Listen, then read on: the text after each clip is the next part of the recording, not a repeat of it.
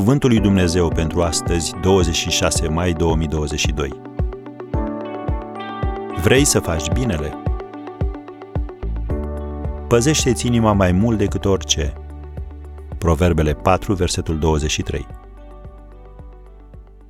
Înțeleptul Solomon a spus, păzește-ți inima mai mult decât orice, căci din ea ies izvoarele vieții. Haideți să observăm împreună desfășurarea evenimentelor care au condus la căderea lui David în păcat.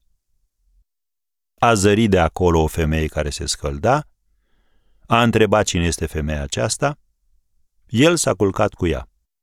Am spicuit din 2 Samuel 11, versetele de la 2 la 4.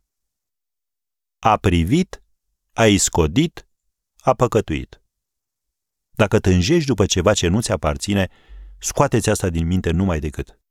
Orice gând îl face în rob ascultării de Hristos, scrie în 2 Corinteni 10, versetul 5. Păzește-ți mintea. În loc să o umpli cu fantezii din reviste, de la televizor sau de pe internet, umple-o cu cuvântul lui Dumnezeu și cu amintiri despre cele mai frumoase clipe petrecute cu soțul sau cu soția ta. Lucrează la întărirea legăturii de căsătorie.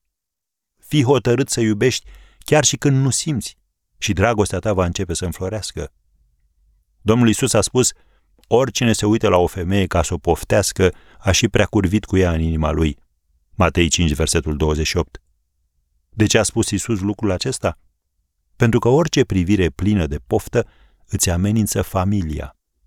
Cu cât îți dorești soțul sau soția mai puțin, cu atât mai mult vei căuta motive să justifici fanteziile.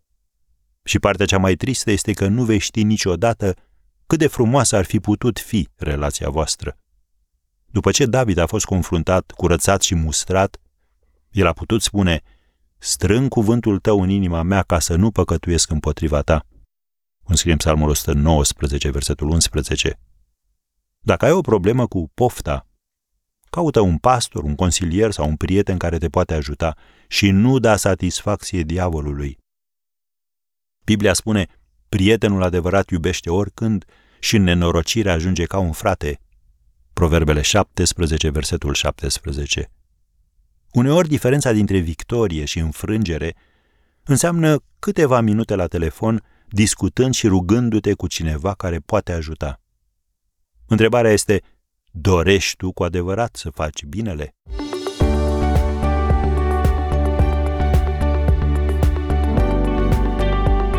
Ați ascultat Cuvântul lui Dumnezeu pentru astăzi, rubrica realizată în colaborare cu Fundația SER România.